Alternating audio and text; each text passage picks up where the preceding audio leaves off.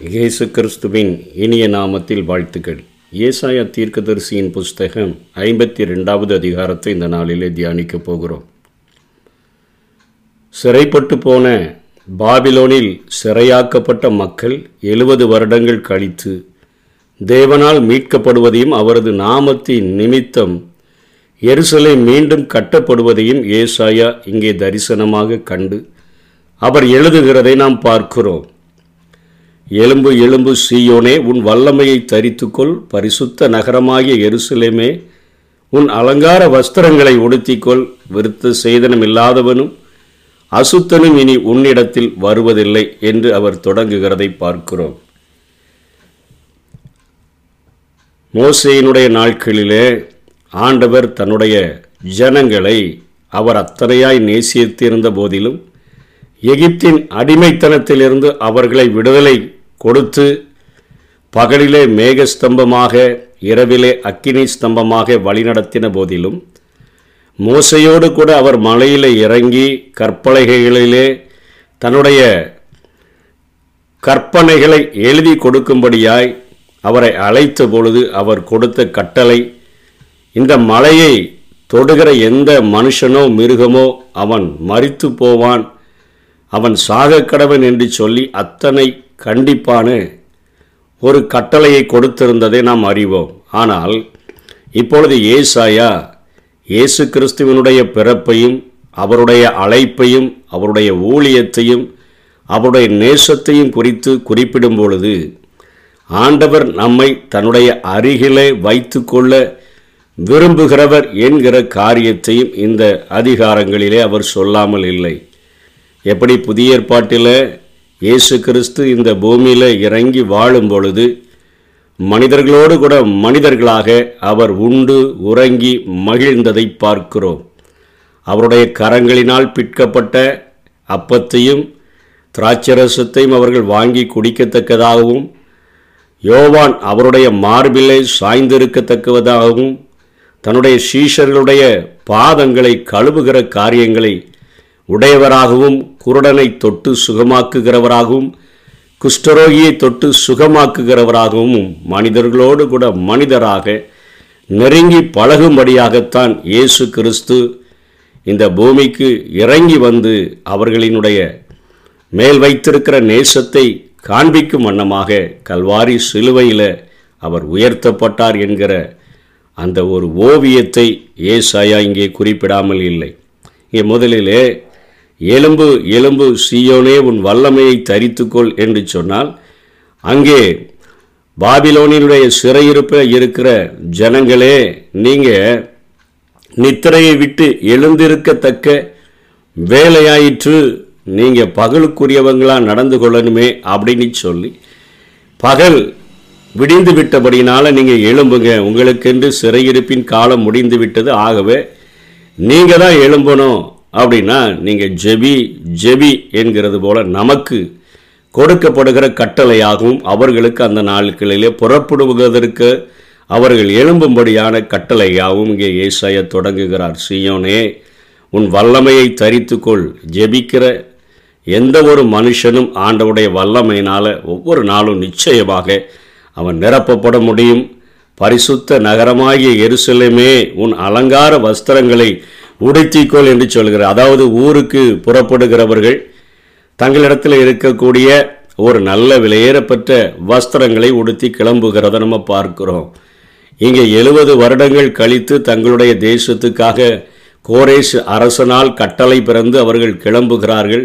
உச்சிதமான பொருட்களெல்லாம் அவர்களுக்கு பரிசாக கொடுக்கப்படுது.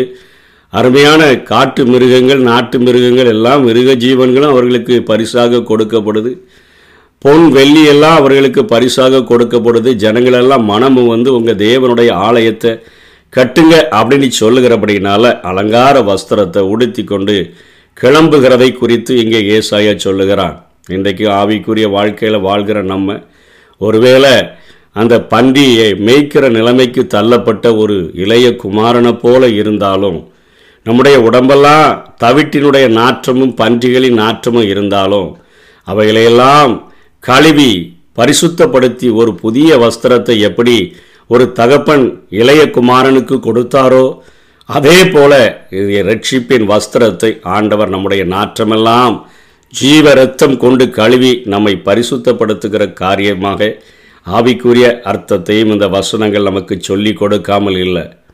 அசுத்தனும் விருத்த சேதனும் இல்லாதவனும் உன்னிடத்தில் கடந்து வருவதில்லை அப்படின்னா அந்த நாட்களில் விருத்த சேதனம் ஆண்டவரோடு கூட உடன்படிக்கை பண்ணுகிறதற்கு அடையாளமாக சொல்லப்பட்டுச்ச.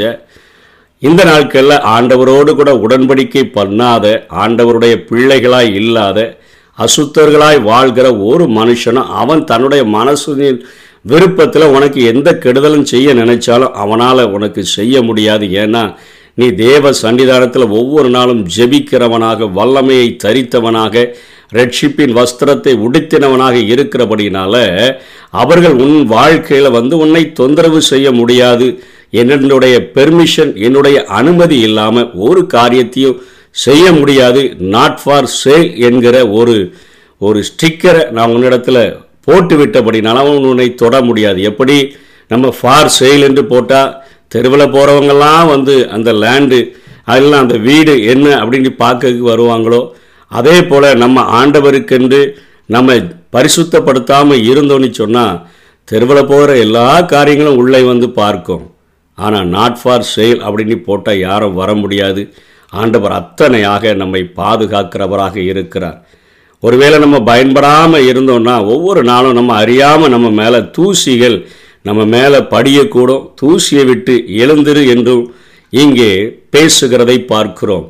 எருசலேமே வீற்றிரு நீ இனிமே அடிமையாக இல்லை. நீ உட்கார்ந்து இருக்கும்படியாக உன்னுடைய சொந்த தேசத்தில் நீ வீற்றிருக்கும்படியாக நீ அழைக்கப்பட்டிருக்கிற அந்நிய தேசத்தில் நீ அடிபாடுபட்டது போதும் என்கிறது போல இங்கே ஏசாயா பேசிவிட்டு சிறைப்பட்டு போன சியோன் குமாரத்தியே உன் கழுத்தில் உள்ள கட்டுகளை அவிழ்த்து விடு எகிப்தில் உள்ள அடிமைத்தனத்தை நீ பிறப்பின் நிமித்தமாகவே நீ பாவத்தின் அடிமையில் அடிமைத்தனத்தில் பிறந்த அங்கே மீட்பதற்கு நான் மோசே என்கிற ஒரு ரட்சகனை அனுப்பி உன்னை ஓங்கிய புயத்தினாலும் பலத்த கரத்தினாலும் உன்னை கொண்டு வர வேண்டியதாக இருந்தது. இங்கே நான் உனக்கு ஒரு ரட்சகரை அனுப்ப வேண்டியதில்லை.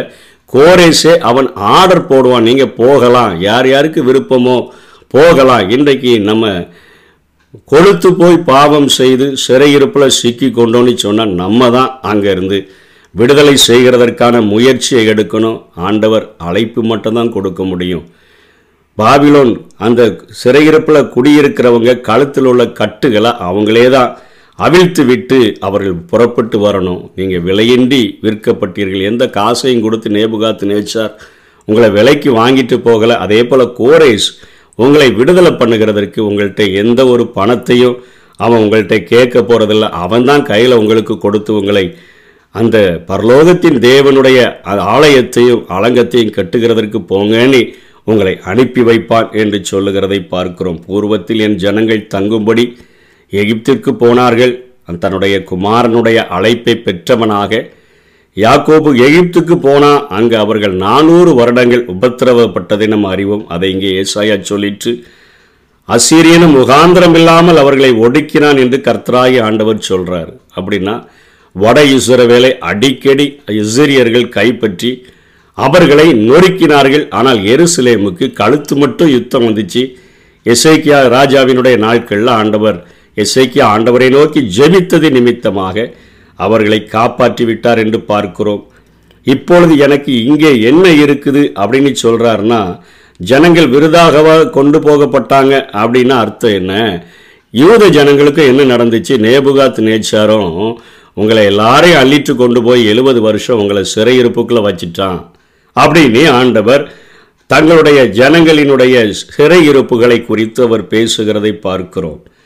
நீங்கள் இப்படி எழுபது வருஷம் சிறையிருப்பில் இருக்கும் பொழுது ஜெபிக்கிறவங்க இடைவிடாமல் நீங்கள் ஜெபிச்சாலும் என்னுடைய நாமம் அங்கே அவர்களால் தூஷிக்கப்படுது. என்னப்பா ஜோம் பண்ணுற உன் வாழ்க்கையில் விடுதலையே இல்லையா? எத்தனோ வருஷம் ஆச்சு ஜோ பண்ணிகிட்டே இருக்கிறிய.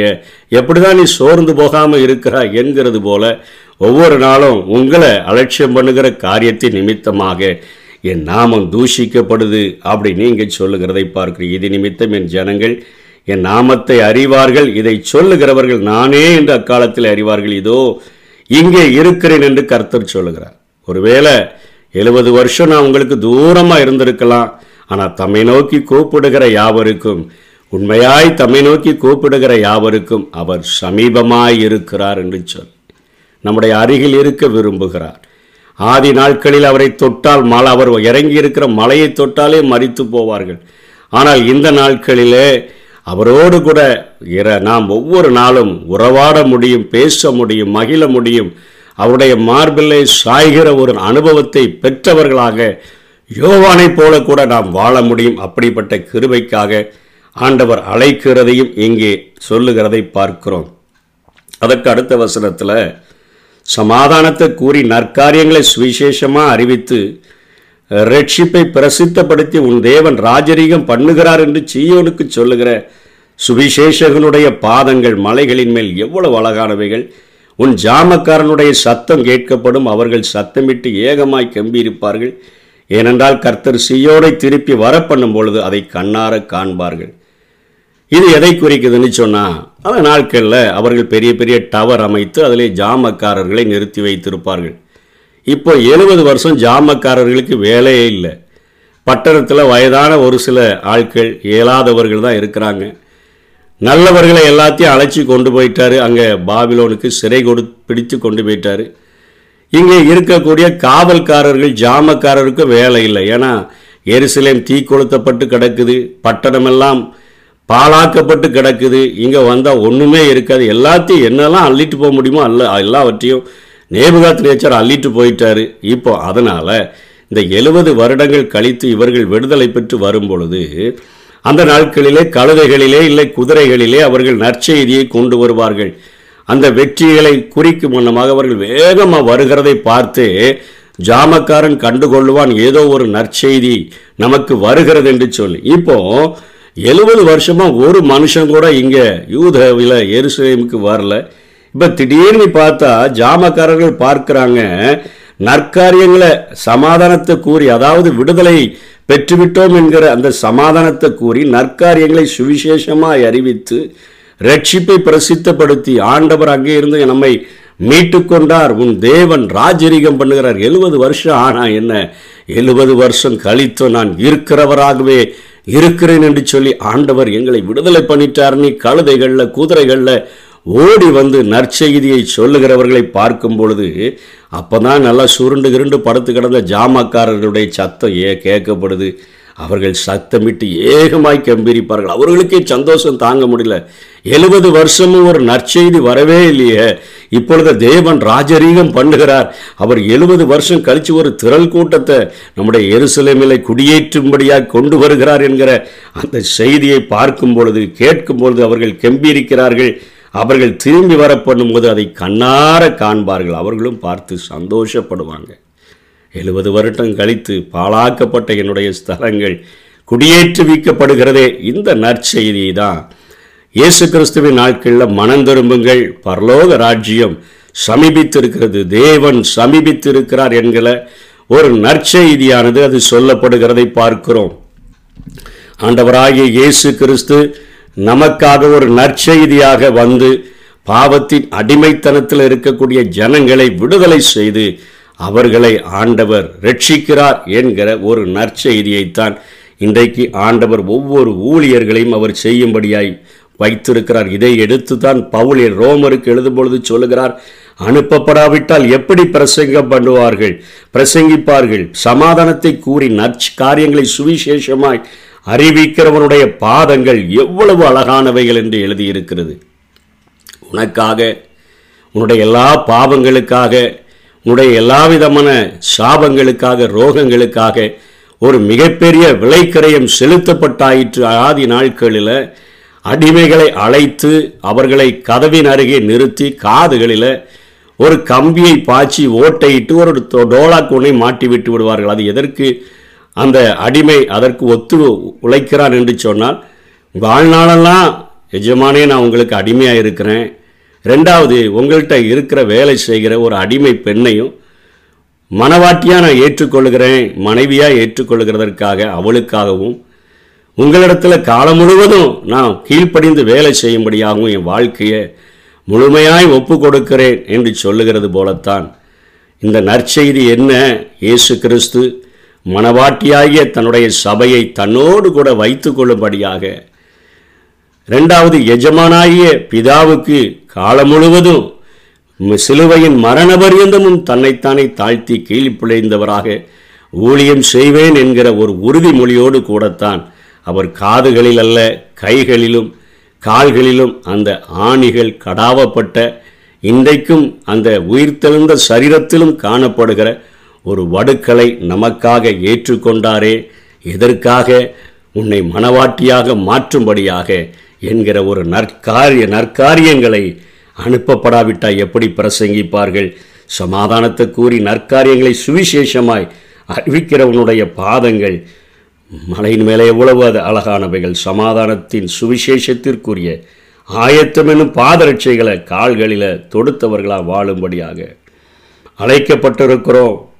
மார்க் ஒன்றாம் அதிகாரம் அந்த பதினாலாம் வசனத்தில் யோவான் காவலில் வைக்கப்பட்ட பின்பு இயேசு கலிலியாவிலே வந்து தேவனுடைய ராஜ்யத்தின் சுவிசேஷத்தை பிரசங்கித்து என்று சொல்லி பார்க்கிறோம். ஆண்டவர் அந்த தேவனுடைய ராஜ்யம் அங்கே ராஜரீகம் பண்ணுகிறார் என்று சொல்லப்படுகிறது. இங்கே பரலோக ராஜ்யம் சமீபித்திருக்கிறது. அதற்கு ஆயத்தமாகுங்கள் என்று சொல்லப்படுகிறது. எருசலேமின் பாலான ஸ்தலங்களே முழங்கி ஏகமாய் கெம்பிரியுங்கள் பாழாக்கப்பட்ட இடம் இப்போ குடியேற்றி வைக்கப்படுகிறது. தம்முடைய ஜனங்களுக்கு ஆறுதல் செய்து எருசலேமை மீட்டு கொண்டார். எல்லா ஜாதிகளின் கண்களுக்கு முன்பாகவும் கர்த்தர் தம்முடைய பரிசுத்த புயத்தை வெளிப்படுத்துவார். பூமியின் எல்லைகளில் உள்ளவர்கள் எல்லாரும் நமது தேவனுடைய ரட்சிப்பினால் ரட்சிப்பை காண்பார்கள் என்று சொல்லி பதினோராம் வசனம் துரிதப்படுத்துகிறது. புறப்படுங்கள் புறப்படுங்கள்.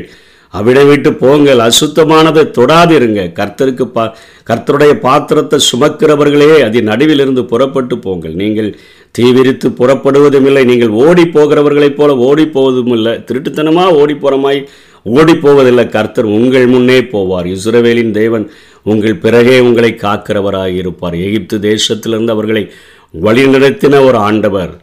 அவர்களுக்கு முன்னும் பின்பாக இருந்து பாதுகாத்தது போல இந்த இடத்திலையும் அக்கினி மதிலாக இருந்து உங்களை பாதுகாத்து வழி நடத்துவார் இந்த உலகத்தில் உள்ள அசுத்தமானது எதையும் தொடாதுங்க. அதாவது துன்மார்க்கனுடைய ஆலோசனையில் நடவாமல் பாவிகளுடைய வழியில் நில்லாமல் பரிச பரியாசக்கருடைய அந்த அந்த பரியாசக்காரனுடைய காரியத்தில் நிற்காம இரவும் பகலும் அவனுடைய வேதத்தில் பிரியமாக இருக்கிற மனுஷன் பாக்கியவான் என்று வேதம் சொல்லுது. அப்படிப்பட்ட ஒரு வாழ்க்கை வாழும்படியாக அசுத்தத்தை தொடாதிருக்கும்படியான ஒரு வாழ்க்கையை ஆண்டவர் அழைக்க கொடுக்கிறதை பார்க்கிறோம்.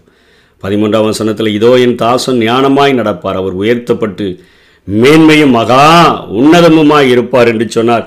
அவர் தேவனுடைய வலது பார்ஷத்தில் ஒருவேளை கல்வாரி சிலுவையில் அவர் தொங்கப்படும் பொழுது அவருடைய ஊழியங்கள் ஒரு தோல்வியில் முடிந்தது போல மனிதர்களுக்கு தோன்றலாம். சிலுவையை பற்றிய உபதேசம். கெட்டு போகிறவர்களுக்கு பைத்தியமாக இருக்குது. ஆனால் ரட்சிக்கப்படுகிற நமக்கோ அது தேவ பலனாக இருக்கிறது.